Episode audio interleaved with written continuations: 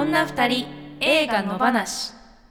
さあ始まりました。女二人映画の話。12回。第12回三田村千春です。宇宙魔王です。この番組ではシンガーソングライターの私たち女二人が映画についての話に語っていきます。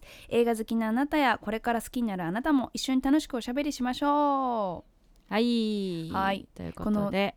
第12回というのか、はい。第12回目というのか12回目というのか その第と何回目のつけはいるつけないが、はい。私もいつも迷うんですけどあ今ね私迷日本語なん迷ったわけではないんで。すけどはい。でもはい。あれですね。第12回目っていうのは、はい。すごく重複した言い方だっていうのは聞いたことありますよ、うんだから言わないようにしてる。あんまり。で第12回か12回目か、みたいな番組だから、うん第何回って言った方がなんかぽくないですか？うんうんうん。って感じはする。そうですね。うん。はい。いやなんかねはい。なんかね眠くて。あの冒頭から申し訳ないんですけど。あの女子はい。中学生の休み時間みたいな。眠くなないみたいな。今日眠くないなんか最近はい。あのー眠れないんですよねあんまり。あー夜。もともと私何時間でも無限に寝れるタイプではその起きちゃうとかあんまりなかあったんですけど、うん。最近ね二度寝がなんかできなくなってきて。一回目覚めたらもなんかうん。あと夜も寝つけない。はあ。なかなか。うん。昼寝は？昼寝はたまにする。そっかそっか。でなんかそその悪循環ってありますよね。昼寝ちゃゃって、うんうんうん。夜寝れなくてあーそうかな。みたいなね。そう。なんかあとはやっぱりスマホ見ちゃうよね。見ちゃう。あれやめたい。うんうんでも面白いから見ちゃう。そうあとはちょっとは眠れないって思ったらすぐ手が伸びるみたいな、もうちょっと我慢して目閉じてなたら眠れるかもしれないのに。そうでそれがずっとそのまま朝5時まで続くみたいな、うんうんうんうんそんな感じ。でなんか10時半ぐ、10時とかに目が覚めちゃうみたいな。うん。でもだから 言うたらそんなに、あの長くは寝てないってことですよね。寝てない。朝朝方に寝てうん。ま行っても10時とか10時半とかうんうん。になるっていう感じですもんね。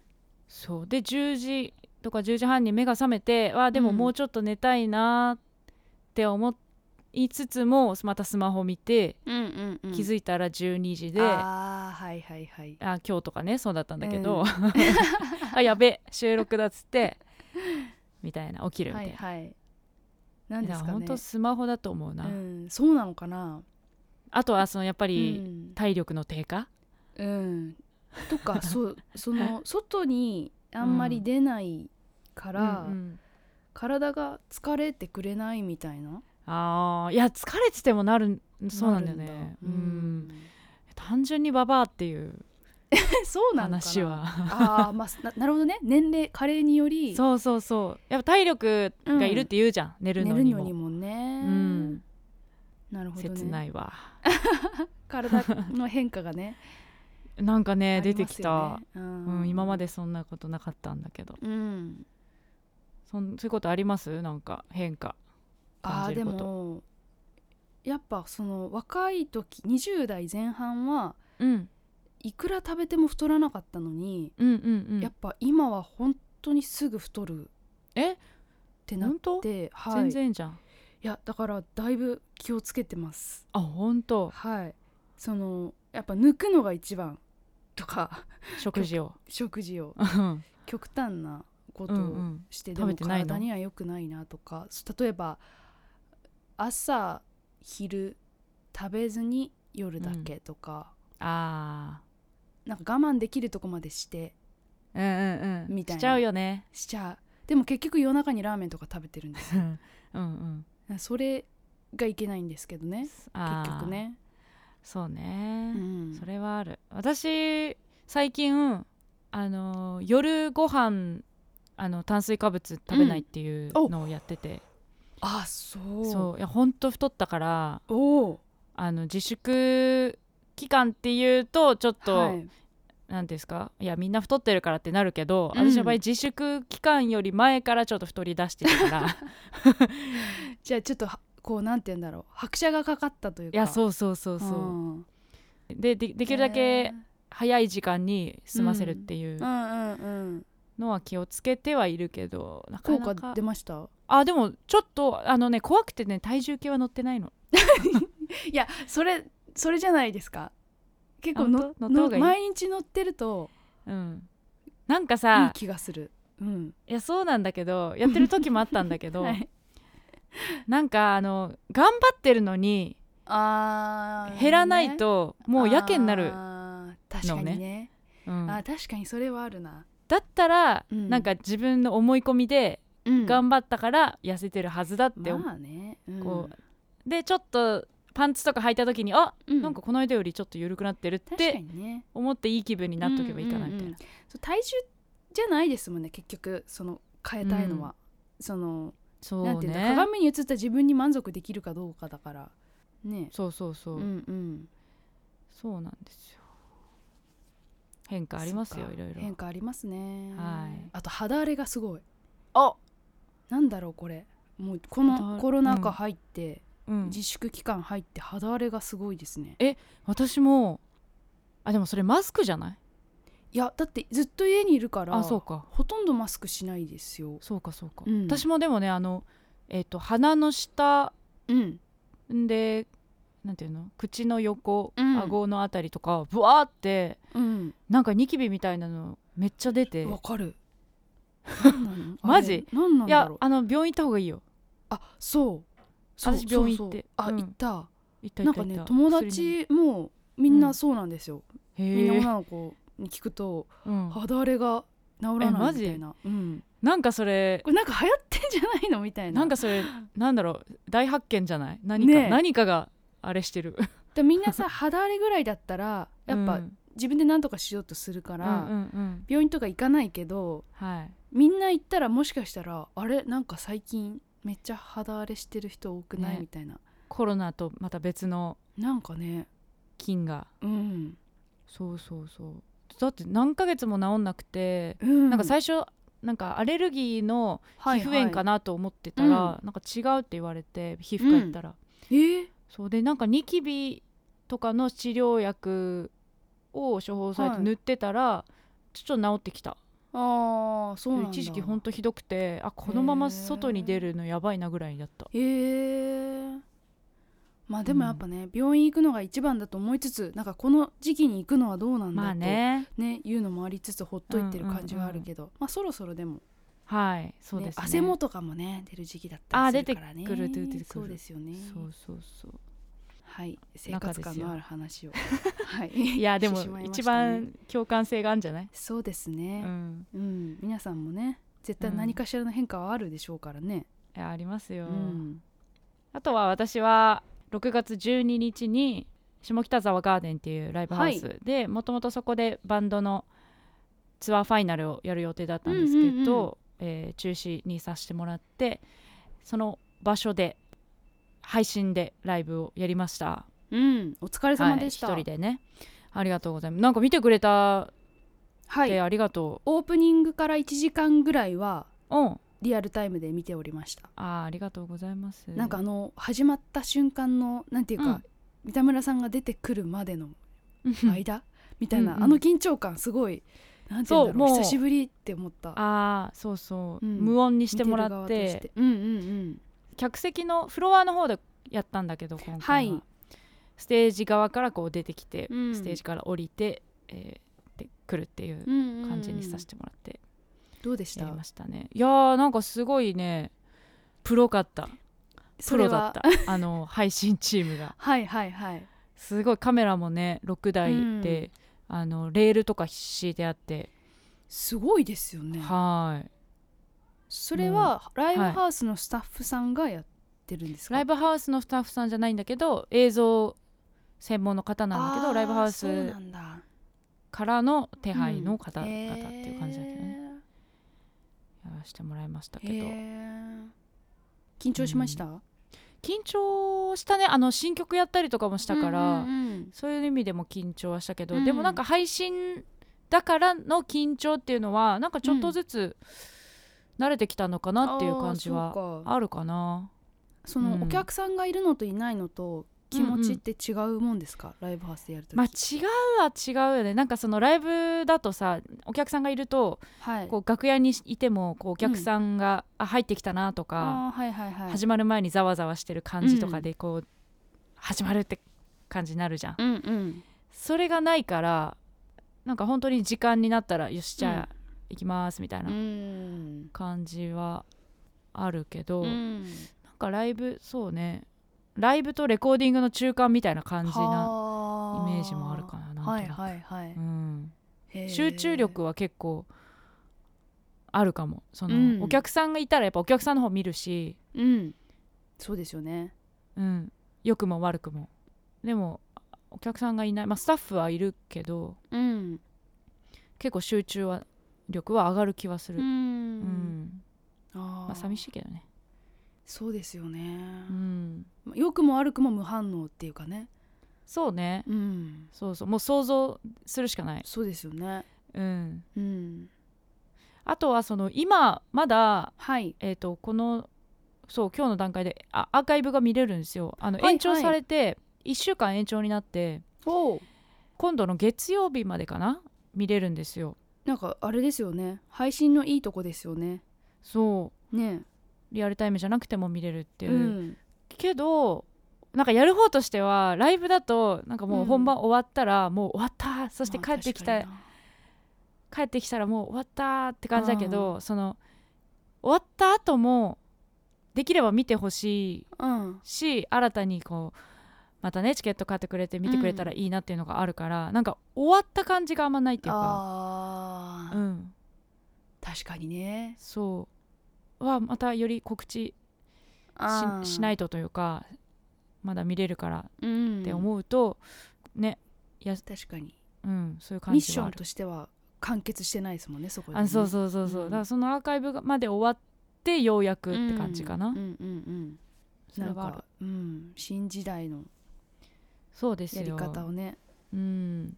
でも配信システムもねなんかサーバーうん。落ちちゃうとか、はいなんかいろんなトラブルがまだね。聞こえてくるようになって、うん。過渡期なんですねやっぱね。そう。うん。やっぱそういうオンラインの配信ライブの業界とまたライブハウスの業界ってまたうん。近いようで遠いところにあったものが今一気にギュッとそうですよね。一緒にやろうってなっうんた時に、お互いの常識がちょっと違ったりとか、マナーっていうかコミュニケーションがそんなに取れてない中でもう現場がスタートしちゃう感じうんとか、そういうのもあるんだろうなとう思ん。確かってにねますけどね。交わってなかったものがうん。交わり始めたっていうそう。もしかも急に一気にドーンと、こう0から100にいきなりぐらいの感じで、はい、なったから。うんなるほどね。ん。とはいえねうん。やっぱり見てくれる人に負担がないようにとかストレスがそうですね。ねそこをかうんけないようにちゃんと確かにね。なんか精査して時間がない中でうん。精査していかないとな選ばないとなっていうのはありますね。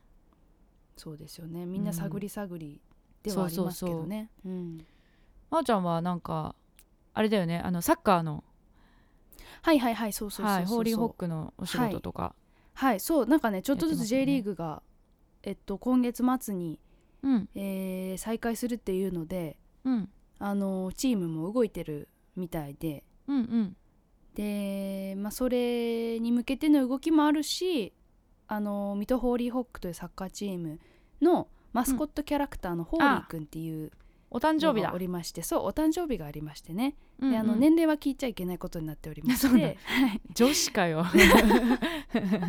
でそれで彼、うん。一応男の子で、うんうん、でまあ一応子供みたいなんですけれども、うん。まあ、永遠の小学生かなみたいな感じで あのはいはいはい。毎年お祝いしてうんいるわけですが、今年はオンラインでお祝いしまして、へえはい。なんだかわちゃわちゃと楽しめました。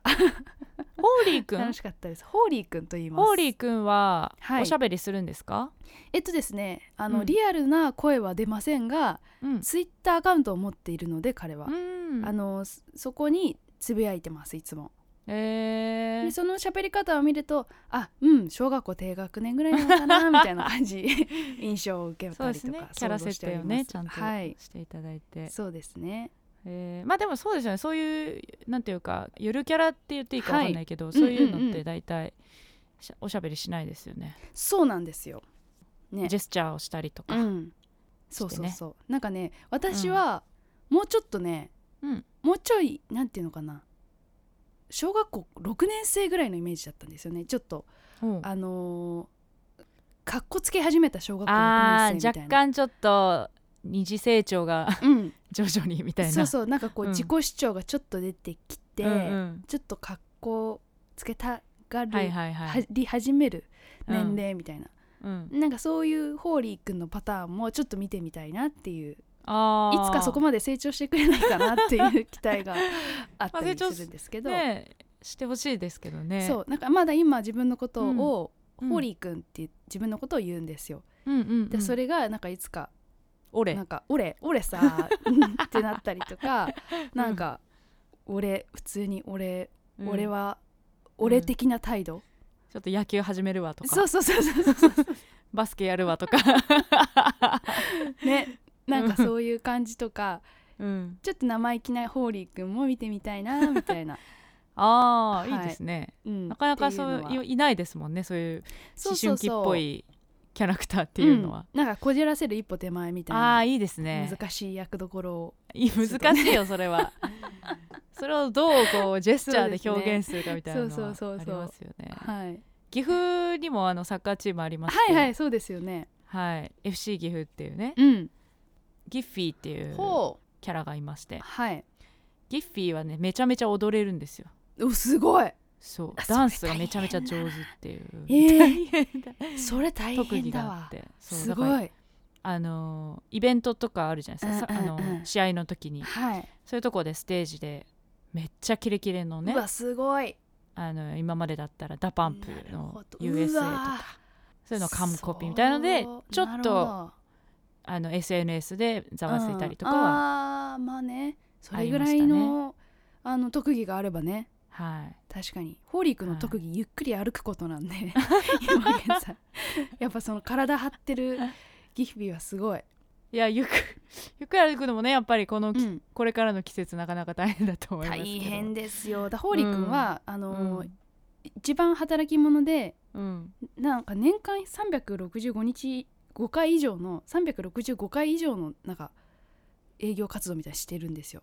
あーブラックだね。一1日1回計算でもすい、ごいなみたいな、いやすごい確かそれぐらい働いてて。うん一人とは思えないですね。そうないやでもね、うん。一応一人ですよ。ああの、はい。一応 一応一人ですし、はい。まあいろあそうそうですね。はいはいあの一個だと思いますね。あそう、はい、まあそれそうですよね、はいそうですね。はい。すいません。っていうね、まあそんな感じでうん。動き始めているそういろんなですね業界がね。はい。ライブとかはまだですか？私はねえっと、うん。決まったって感じですね。4月後半にやります。お。でもまだ配信になるか実際のな生のライブになるかああちょっとわからない状況で。じゃあ要チェックですね。そうですね。うん楽しみです。ねえ。うん。頑張っていきましょう。はい。じゃあなんか SNS とか、はい。メールとか反応なんかあります、ねはい、はい。えっとツイッターの方で2人の話ハッシュタグでつぶやいてくれてる方で、はい。えー、じゅんたさんが短編映画を紹介してくれまして「うん。カーブ」10分間の短編映画です。最後まで力入って疲れました。怖いです。ぜひ監督は何を伝えたかったのか表現したかしたのか。ということで、はい。えー紹介してもらったんですがこの「カーブ」っていう映画最近ツイッター上でバズってるのよく見かけてて。ね。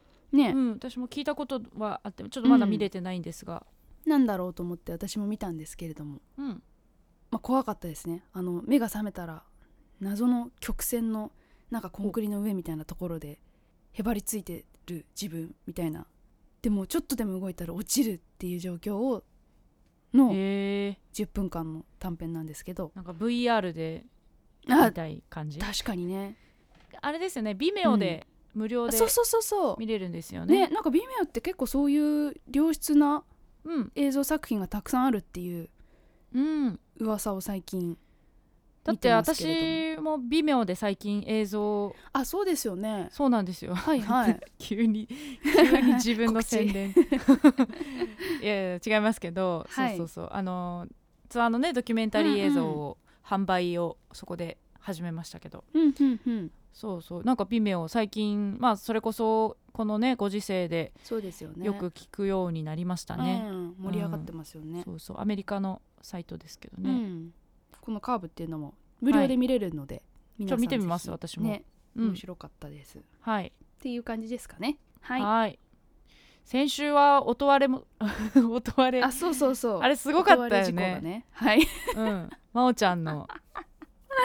思わず叫んでしまったそうね。私もそこだけ音量ぐっと下げたんだけど まあ音割れ自体はねなあれねだから、もうね録音してしまった時点でね。そうそうそうそう、はいでもすごくなんか、はい。こうなんていうか臨場感のある 回になったと思いますよ。本当ですね。はい。いろんな偶然がねうん。見えた瞬間が怖かったです。いやすごかった本当に、はい。うん、ぜひまだ聞いてないという方ははい。聞いてみてください。はい。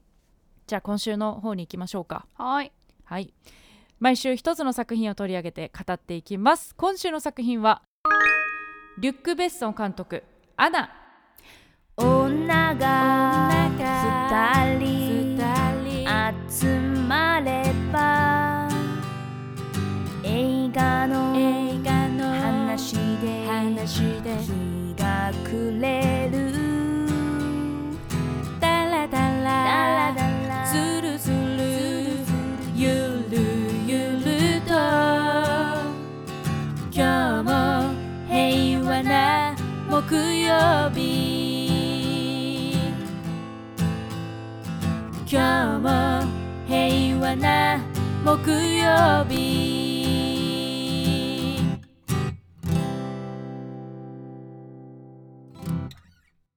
ニキータ、レオン、ルーシーなど戦うヒロインを主人公にした作品を数多く手掛けてきたリュック・ベッソン監督がロシア出身のスーパーモデルサッシャ・ルスを主演に迎えてメガホンを取ったアクション。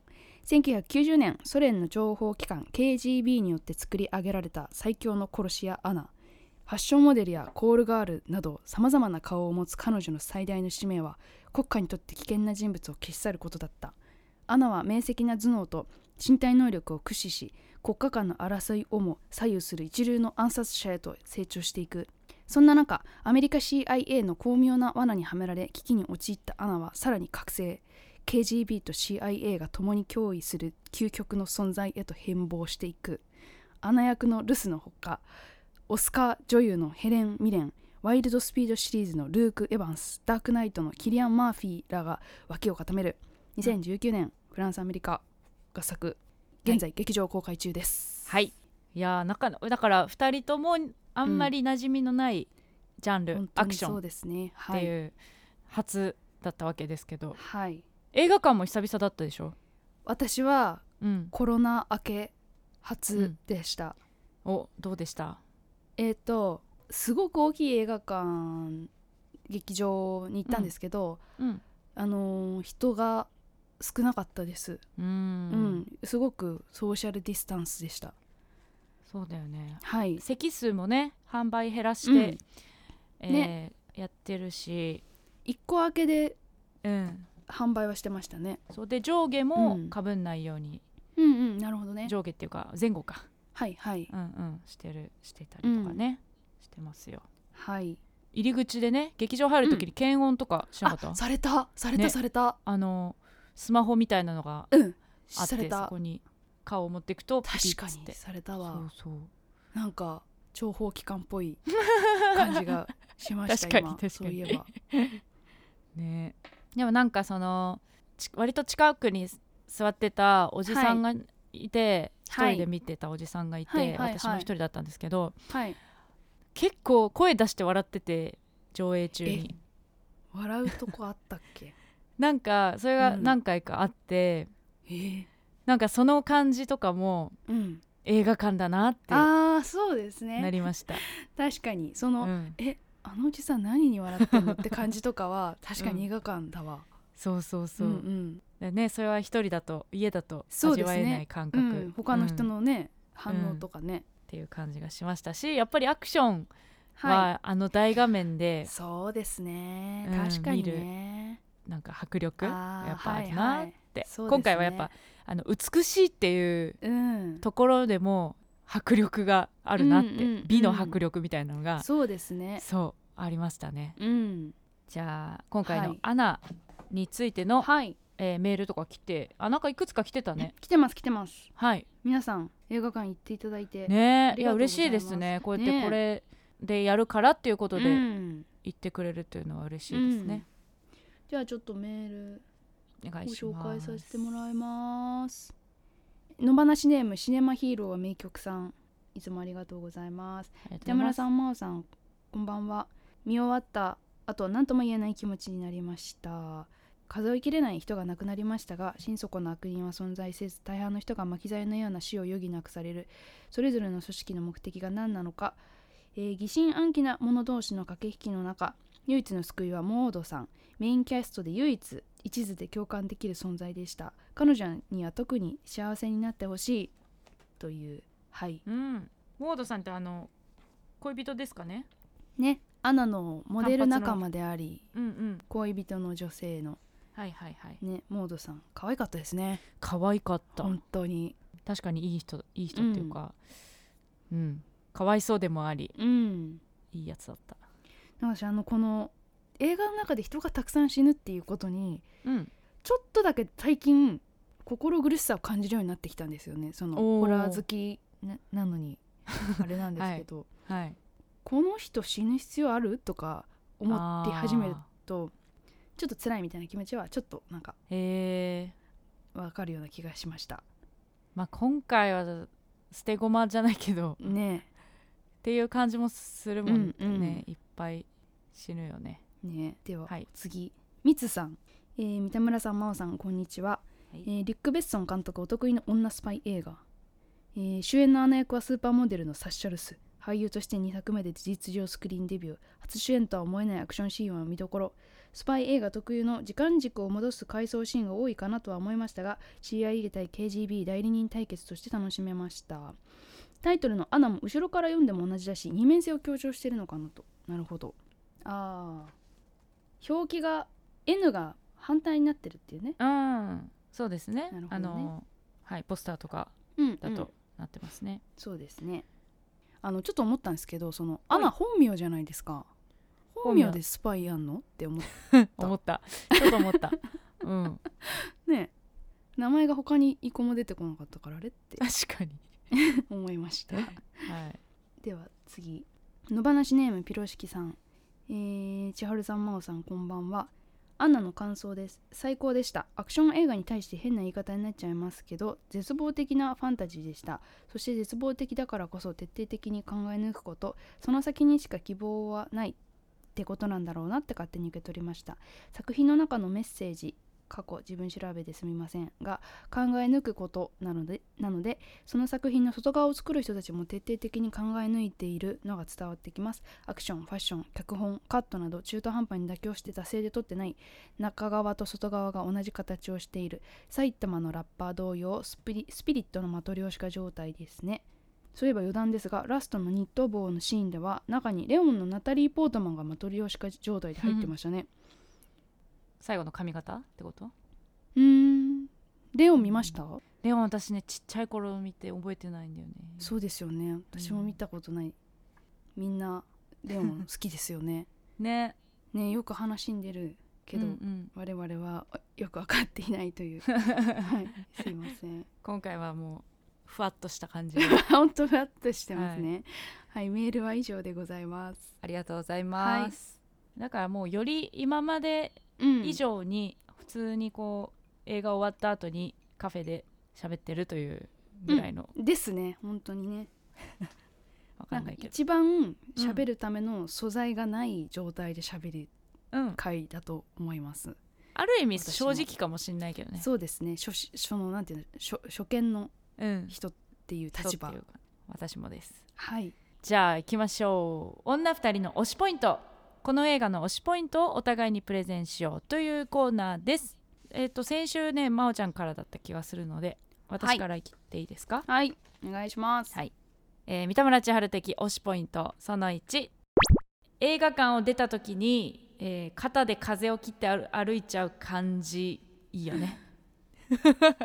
共共感。共感共感共感共感。わかります。わかる、そう。やっぱなんかこうあるよね、うん強くなった感じっていうか。うんそううんそうそう。そうそうそう。襲われるみたいなさ。そうなんかちょっと振り返り方かっこよくしようかな。そうそうそうそう。ちょっとはためかしてみたりね、そうそうそう、うん、あその感じもうん。やっぱ映画館ならではの体験だなって思って、あー家で見てるとねそう切り替えがねとどうしてもそんなことないから、うん、そのやっぱり没入感っていうのそはうですね。映画館で見たからだな。で、うん。その後街を歩くっていううん。気ことも込みでそう。確かに。気持ちよかったあの感じ、うんうんうん。久々に感じたかもしれない、確かに。うん、しかもそういうなんかヒューマンドラマとかでもなくはい。女女性のアクションっていうので、あのよりあったかなと思そうですね。思います。すごいやっぱり魅力的な人でしたよね。あのサッシャ・ルスさんが。いやーすごい、うん。あの人今いくつ今いくつなのかな？年齢的にはね。ね。まだでもですかね。若そう。二十歳ぐ二らいかな。前後ですよねきっとね。ね。目がいいですよね。ねあの青さは天然？天然なのかな？あんまり最近その金髪で青い目のヒロインって、王道すぎてあんまりなかった気がするんですけどなんかあこんなに王道の白人美女というかーね。めちゃめちゃ顔。綺麗な人。そう、ん。顔ちっちゃみたいな。ね。細って思いましたね。そう。あの細さであの男たちを うん。やるっていうのは、まあ、確かにファンタジーではあるとは思うけどだからこそ気持ちいいっていうのはありますよね。そうですよね、うん。もうそういう細かいリアリティとかじゃなくはい、楽しいっていう。うんうん、石井杏奈ちゃんにすごい似てるなって思って私は見てました。え？あの e ガールズだった人かな？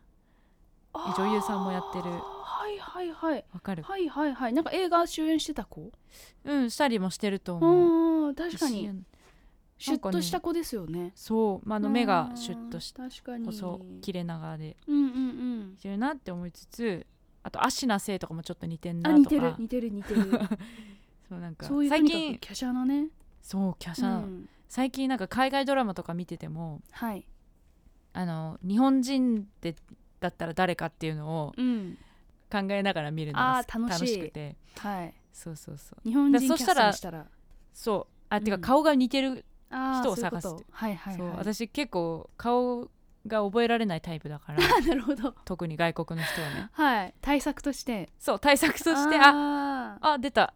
芦名聖って思,、はい思ってると覚えられるっていう、ーそうそう。のが今回も出ちゃいましたけど、うんうん。はい。私も顔覚えられない問題結構あるんですけど。本当。うん。いっぱい人が出てくると。うん。でも今回その構造が割とは分かりやすかったなって思って。そうですね。そうこういうスパイ映画とか、っていうかアクション映画でなんかそういううん。悪い組織に追われてる何か人とか、はそういう話になるとうん。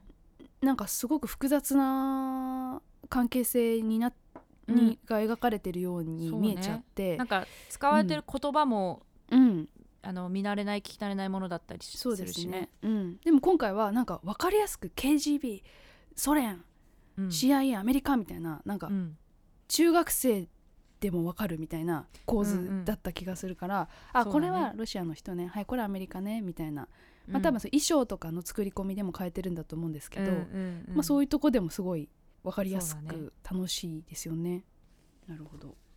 はい。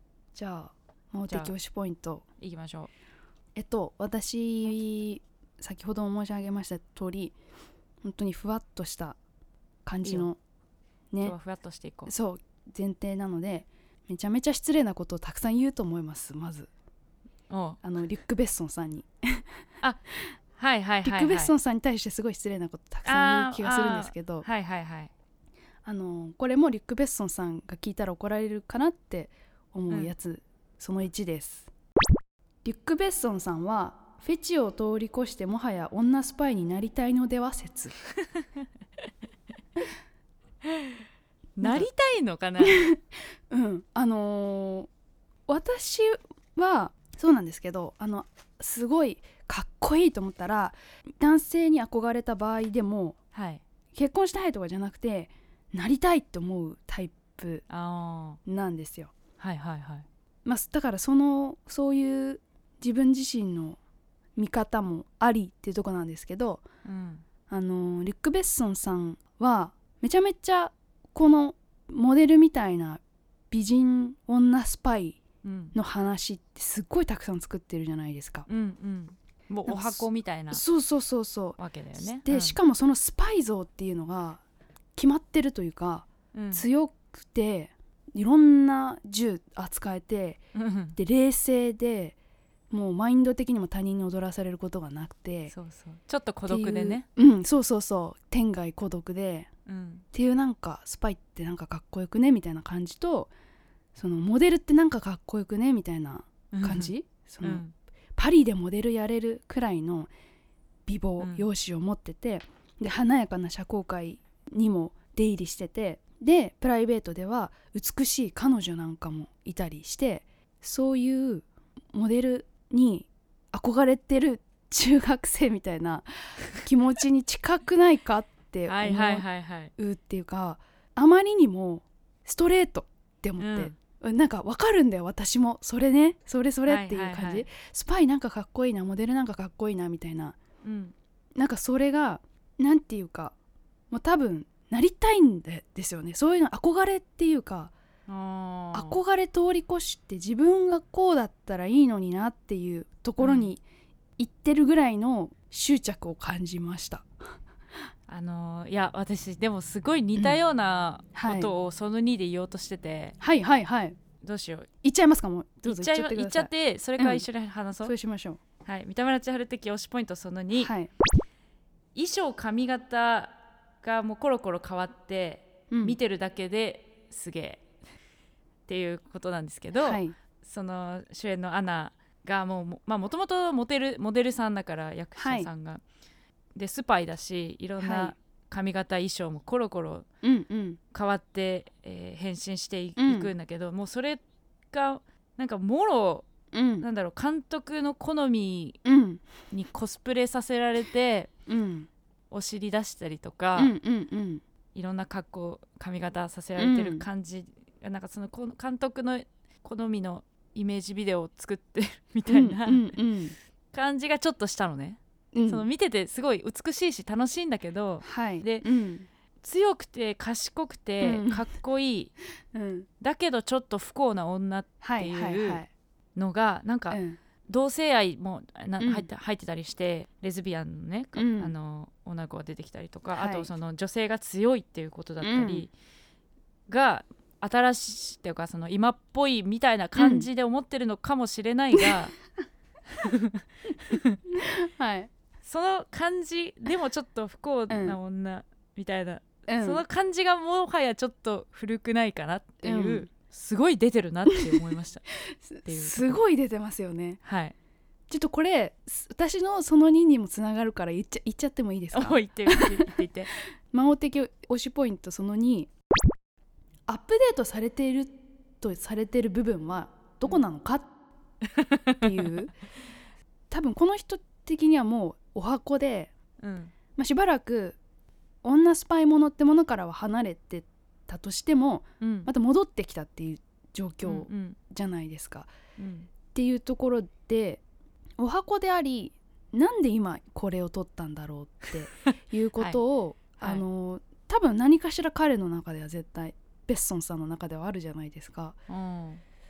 多分それが今三田村さんが言ったみたいなそういう同性愛だったりとかあとはラストの終わり方？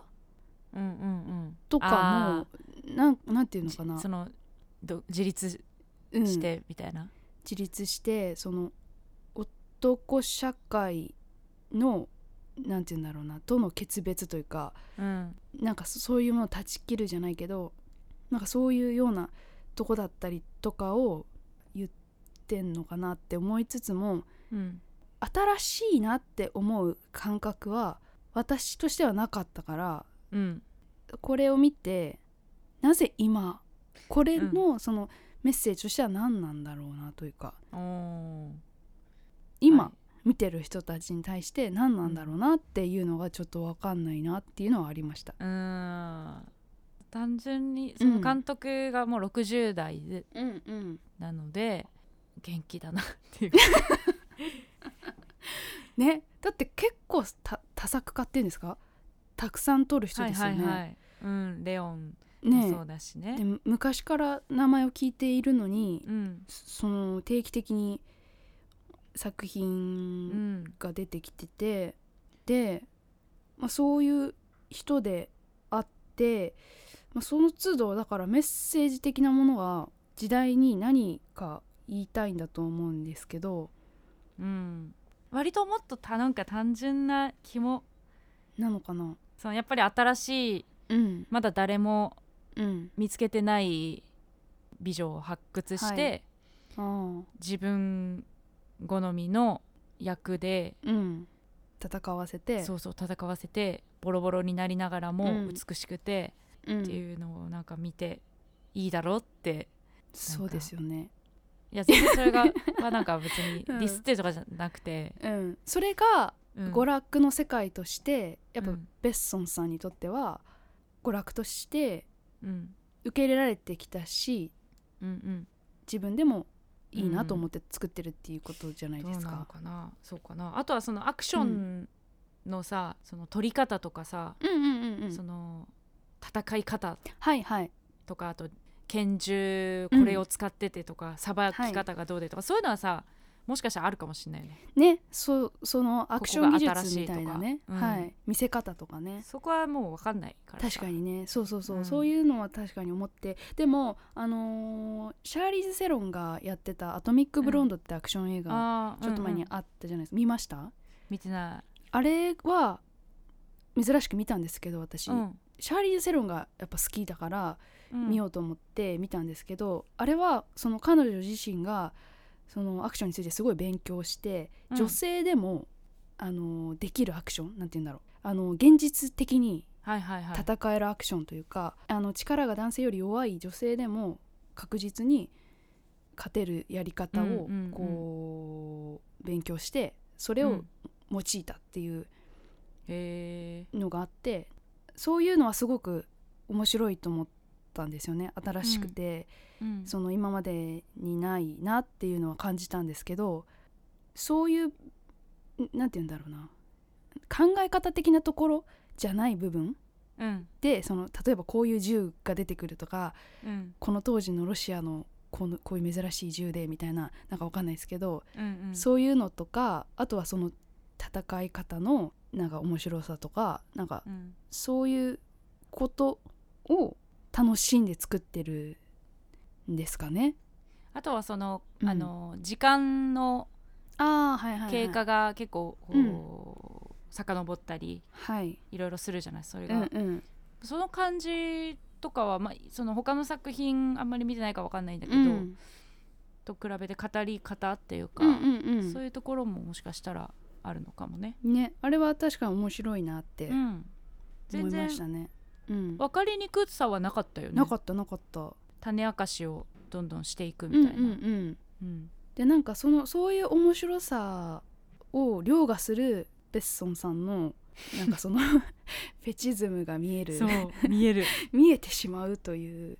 なんだろうやっぱ衣装アナの衣装とかはい。って、なんなんだろうやっぱ男性の監督だなっていう感じなするよね。ななんとなく。そう。なんかその女スパイイコールなんかそう,、うん。そういうコールガールをやったりとかうん。なんかその性に奔放でとか、そのそういう部分も自由自在ですみたいな男性を魅了するっていう、うんうんうん。なんかそういうところも完璧ですみたいな描き方みたいなものはやっぱ男性でしか描けないとこですよね。うん憧れみたいな、うん、妄想というかねうん、憧れ。うん。出てる気がした、うんうん。うん、それをやっぱりすごい綺麗な人だからスタイルもいいし、うん。全然もちろん見ててあ綺麗だなって思うけね。ど、そうそう。ねかっこいいなとも思うけど、うんうん。これをあのおっさんがっていうのもなんか。って思うとね あとはそのなんかさあの MeToo 運動ではいはい。ちょっとセクハラ告発みたいなのあったんだよね。あベッソンが？うん、えそれきついな。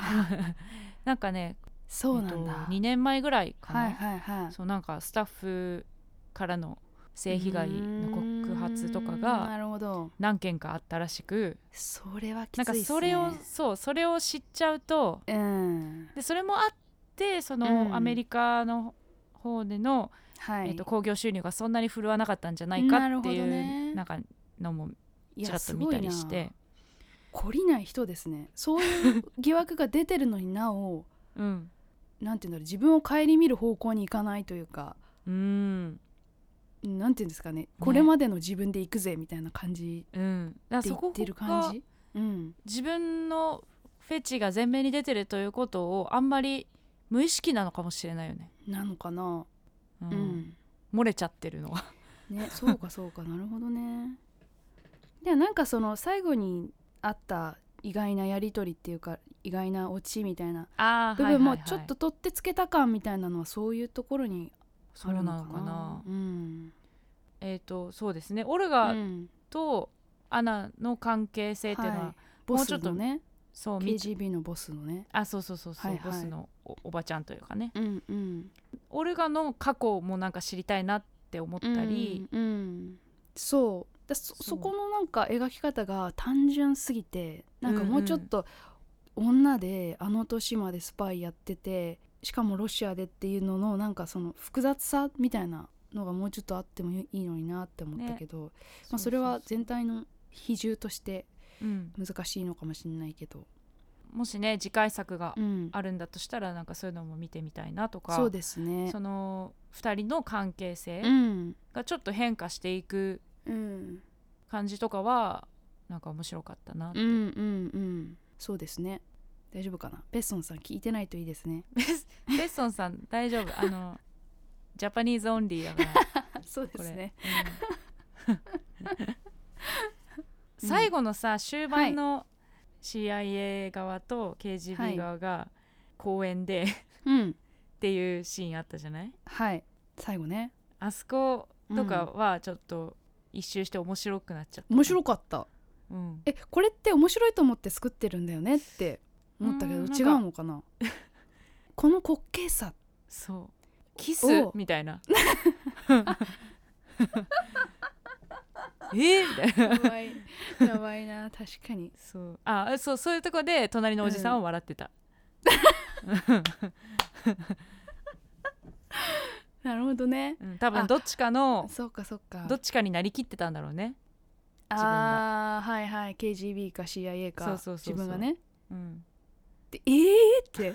おお前それする？みたいな。笑い。そうそうそうそう。なかなかの。あー面白い。斬新なあんまりね、うん。見たことない感じでしたね。確かに。あれは面白かったな、ん。あとはそのマトリョーシカっていうのがうん。モチーフっていうのもなんはいはい。か良かったですね、最後のうん。ねそれこそ一番最後のカットもマトリョーシカにちょっね。と重ねられるうんうん。感じだったり、そあの衣装が戦ってるうちに上着が脱げてうんはい。みたいなところが結構あったんですけどはいはいはい。その時にこう真っ白な上着を脱いだら下が黒だったとか、うんうん。その感じもすごい美しかった、そのうんうんうん早替えを見てるような、ああそうですね。うんううん、ん。感じがして。それもなんかマトリョーシカ感、あんのかなああみたいな。そこにもね。うん、でもこれってロシアの人見てどう思うんだろうっていうかああまりにもマトリョーシカってあまりにもじゃないですか、アイコンとしてうんうん。なんていうかロシアすぎるじゃないですか、うんうん。その日本で言ったらその何ですかね。なんだろう日本人形みたいな。侍日本人形。そうそう日本人形って言われてるみたいなもんなのかなって思うと、ああどういう気持ちで？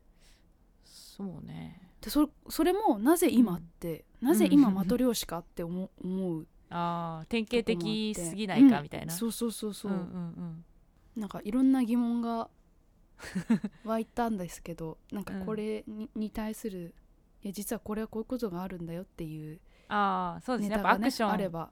あまりわかんないから。そうですね。うん。あとはあれすごかった。カーチェイス。カーチェイス。序盤の。序盤にありましたっけ？あのあパトカー。危ない危ない彼氏がいて、あはいはいはいはいはいはいはい。はい。乗せられて。はいはいそうパトカーとかもひっくり返っちゃう、うんうんカーチェイスはやっぱうん。お決まりだよなって思った、ねえカーチェイス、スシーンって、うん街中をうん。爆走するっていうね、そう、うん。ひっくり返り。火が出るみたいなね、そうそうそううそう、ん、楽しかった、もうなんかうん。推しポイントが一緒くたになっちゃった感じはい。そうですね。ですが今日は。はい。でも映画映画を作るってなんかそういうことだなって思ったりもしするな。うん。なんか自分の自分のこうこれが好きなんだとか、うん。ね。こういう女いたらいいだろうみたいうんうんなうんうん。のとか、いやでもそうですよね。自己表現じゃうん。要は。そう。うん。だそれを何十年も貫いてきた人なんだなって思うと、でちゃんとそれでヒットもさせてるわけだから、そうそうそう。だこういう美しいスパイみたいなものを定着させたのはあの人なんだろうし。ああそうね。でその功功績もあるし、うん。まあなんかあのーその裏側もあるんだろうけどうん。やっぱそこはすごいことだなっていう。いやすごいな、ううんん思いました。じゃあ次のコーナー行きましょはい。う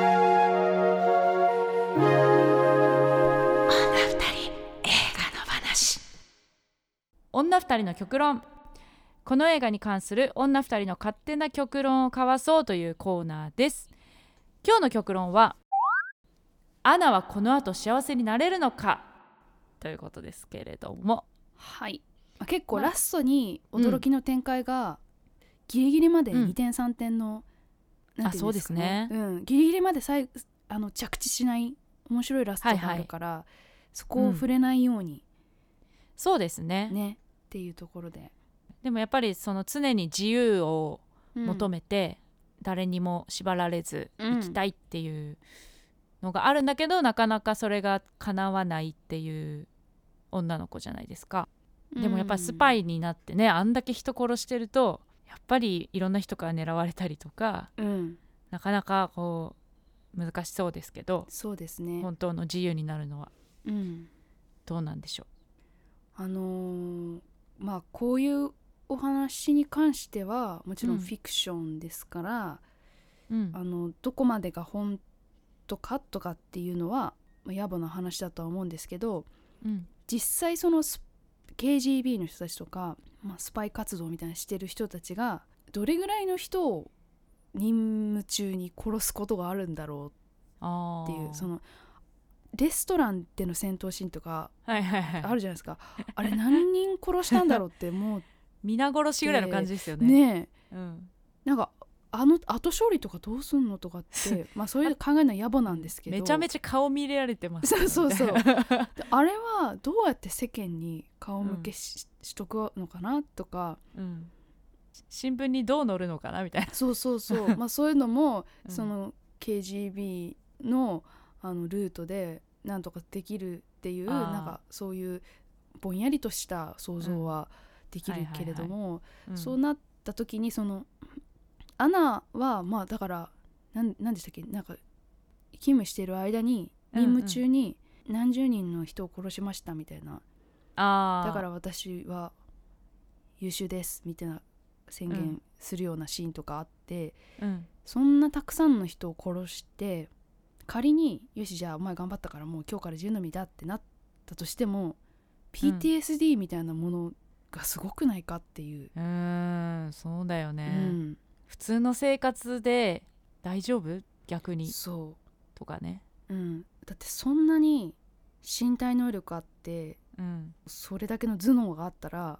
一般の生活には馴染めないんじゃないかなっていうか、スタバでコーヒーとか売るような生活うん。をしてほしいなって思うけど、そういうなんかうん。穏やかな生活みたいな、うんうん。でもできるかなアナにって、ね。そうだうな、ん、難しそうだな。ね。うん。結局そのベッソンさんが好きな不幸で不幸な女になってしまうんでしょうか。なってしまう。またねこれ2作目はあなんかありそうな感じの終わり方でしたが、確かに。そうですね。まあハワイに暮らすアナのもとに誰がしかが訪れ、うん。あ訪問しうん。みたいな。ありそうですね。ありそでもなんかスパイ映画につきものな感じですよね。なんか俺の人生ってうんうんうん私の人生とはみたいな、う、うん、めちゃめちゃ強いんだけど、うん。寂しいね。思い通りに生きられないみたいな、うん。まあ、違う設定のものももちろんあるんだと思うんですけどうん。やっぱみんなそうならざるを得なくてなってしまった人生の人が多いじゃないですか、うん。スパイの方々の映画の中のスパイの方々は。はいはいはいでアナの場合も選択肢がほとんどなくてうん。もうだって10代の時から親が亡くなって、うんうん。もう生きる術としてそうだね。一番いいものを選んできたらそこに来てしまったっていううん。自分で選びたいですよね。選びたい。ね。えだからお金をどれぐらいもらってるのかっていうのもね。ああ働くことで？そのスパイ活動でうん。そうどれくらい一生はた、い一生暮らせるぐらいのお金だったらいいけど。ね。実際スパイの人たちってどうなってんだろうって思いますあよね。あね。そんなめっちゃもらっててもどうんめっちゃもらっててもあ怪しまれるよね。ね。え普通には暮らせないですよね。うん、アナは幸せになれない。うん、幸せにやっぱししたくないやっぱ監督がいるから。そうですね。逃れられないですね、それはね。そうですうね、ん幸せになってほしいがなれないそうですね。はい。これ果たして極論なのかどうかはわからないですけれども はい。今日はしょうがないねうん。そういうことにしよはい、そうですね。はいうですはい。じゃあエンディングいきたいと思いますはーい。今夜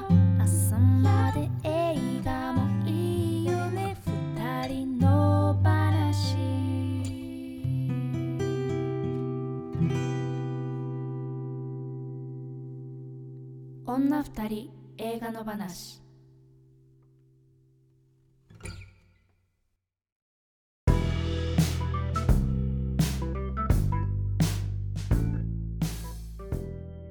いやーアクション。やっぱり先週も言ったけど、自分じゃ多分選ばなそうな、そうですね。はい、作品なので良かったですね。うなんん。か面白かった単純になんかやっぱり見てみるもんですね。何でもね。そうですね、ん。食わず嫌いは良くない。そうですね。はい。リュック・ベッソンさんのうん。映画をことごとく見てこなかったけどなんかこういうタイミングで見れてよかったなと思いました、ね、うん。いやだからレオンレオン見ようって思いました。ね。レオンとあとなんかニキータとかもその比較すると面白いみたいなあれだっけルー。シーとかもだっけあルーシーもそうですよねねうんどのアナが一番好きだった？あー 髪型なり衣装なり。り黒髪かな？おおボブ？黒髪ボブかな。ほんとはい。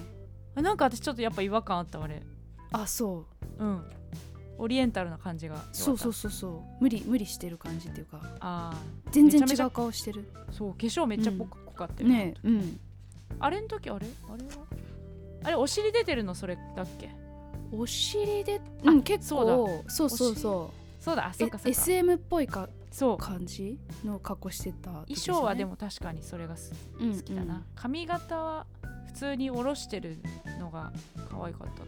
うん、うん。まあそう、はい。アナは見てるだけで楽しかった、楽しかったですね、うん。えー次回作品いっちゃいますか？はい。じゃあ次回作品発表です。次回はグレタ・カーウィグ監督「ストーリー・オブ・マイ・ライフ私の若草物語」めっちゃ見たいやつ、見たいですこれだってアナの時もや予告編がやってて。ああそうだ。これ公開延期になってうんたん。だと思って、思う多分そうだよね。そうですよね。アカデミー賞もね。そうでしたっけ？何かしらと撮ってましたよ、はいはいはい。グレタガーウィグさんはレディーバードのね監督ですよね。私が見よう見ようと思ってはい。見れてないやつ。そうそう。でもってマリッジストーリーの監督の奥さん。そうなんだ。そう確か。今の奥さん。すごい。監督で夫婦なんだ。そう夫婦そうそう。そうで監督。うん。大変そね。でもなんかグレタ・カーウィグさんのセンスう、うん。が、マリッジストーリーにもなんか入ってる感じするなっていうのはちょっとなんか思いました、おおうん、ーちょっとじゃあその辺も念頭に置きつつはい。見に行きたいと思います。はい。これって何回も映画化されてたりするのかな？ね映像作品にはなってそうですよね。ね。でもなんかこれって、はい。南アメリカの南北戦争の時の白人一家の話だからなんか今アメリカとかどうなんだろうと思ったけどアメリカではもうすでに去年の段階で公開してるってことですもんね。ああ今ねその、うんうん。事件あったから。まあなんかそうういうところでも楽しみです。そうですね。はい。じゃあ、えー皆さんもねよかったらソーシャルディスタンス保った上で、消毒した上で、うん。えー映画館に行ってこの若草物語見て一緒に、はい。えーおしゃべりできたらなと思います、えーこの番組ではあなたからのご意見感想お待ちしていますあとこの作品扱ってほしいというリクエストうんうん。も大歓迎です、えーメールでお願いします。二人の話アットマーク Gmail.com 二人の話アットマーク Gmail.com ですこの番組はポッドキャストとそして YouTube で聞けます。お好きな聞き方でどうぞ。YouTube の方はコメントやチャンネル登録グッドボタンお願いします。そして Twitter のアカウントもありますのでフォローお願いします、えー、Twitter の方ではハッシュタグ二人の話で感想やご意見をつぶやいてください。はい。じゃあお知らせ事があれば。はい。うーんととりあえず大丈夫かな。7月にいろいろライブとかやると思うんで。はい続報を楽しみに。はい頑張ります。はい。私はえーですね毎週月曜日に YouTube で YouTube とツイキャス同時生配信やってますので月曜日の夜ですね。よかったら見てみてください。ああと、はい。あれだ。えっと、はい。オープニングでも喋りましたけど6月12日に行った、えー無観客ライブのアーカイブが今まだ見れますのでうんアーカイブが延長になってね見れますので、えーぜひぜひ見てください。めちゃくちゃいい映像いい音でやっていただきましたので、ぜひテレテレビのスタジオかと思うぐらいのねかっこいい映像、うん。はい、はい。よろしくお願いします。はい。ここまでのお相手は三田村千春と宇宙魔王でした。さよなら。さようなら。来週もよろしく